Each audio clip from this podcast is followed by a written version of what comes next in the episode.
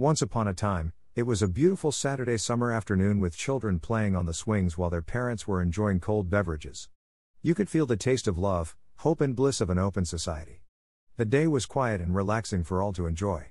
Smiles and laughs could be observed on most faces even from a distance. Not even annoying sirens were disturbing this peaceful day. A weather and environment so beautiful you would wish it could last forever.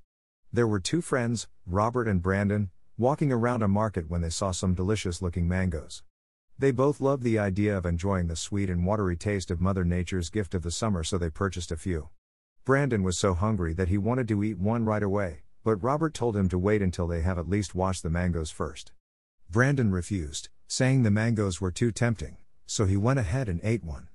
Robert decided to keep his share until he gets home, then wash the mangoes before enjoying the delicious fruit.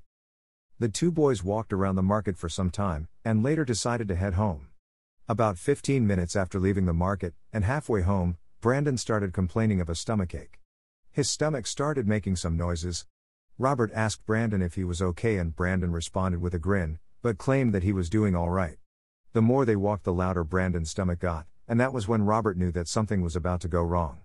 Just hang in there, dude, we are almost home. It's only 10 more minutes away. Robert comforted his friend who was visibly in pain. This also became Robert's time to be another pain by throwing the I told you so remark to Brandon, who was not at all impressed by the statement. They got to a traffic light, and across was a small building.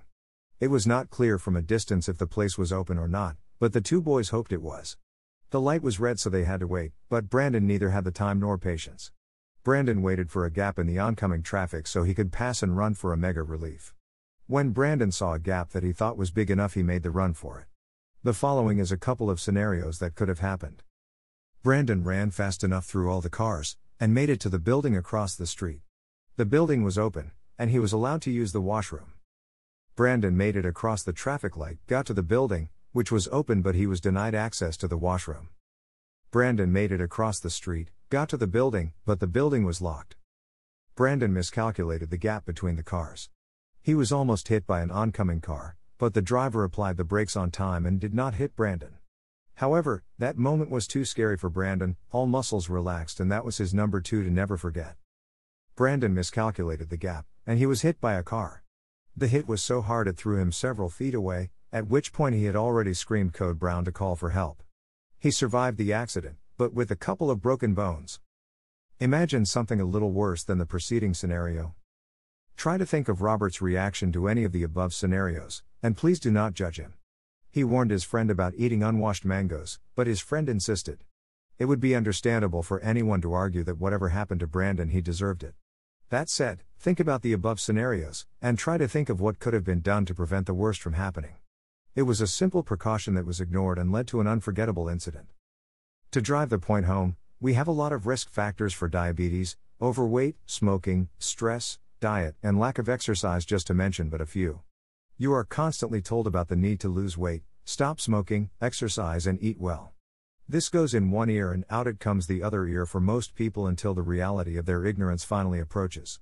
Brandon did not listen about a basic personal hygiene principle wash your food before you eat it, and he paid the price. You will pay the price too if you ignore the simple precautions of reducing your risk of ever suffering from high blood sugar. The complications and effects of diabetes mellitus and Brandon's incident could be paralleled, which coincidentally are a result of ignorance, simple, annoying, and stubborn attitude towards common sense. It is in your best interest and your loved ones to take the maximum precaution, and greatly reduce your chances of being statistics of an epidemic. An ounce of precaution is a million times better than a pound of cure.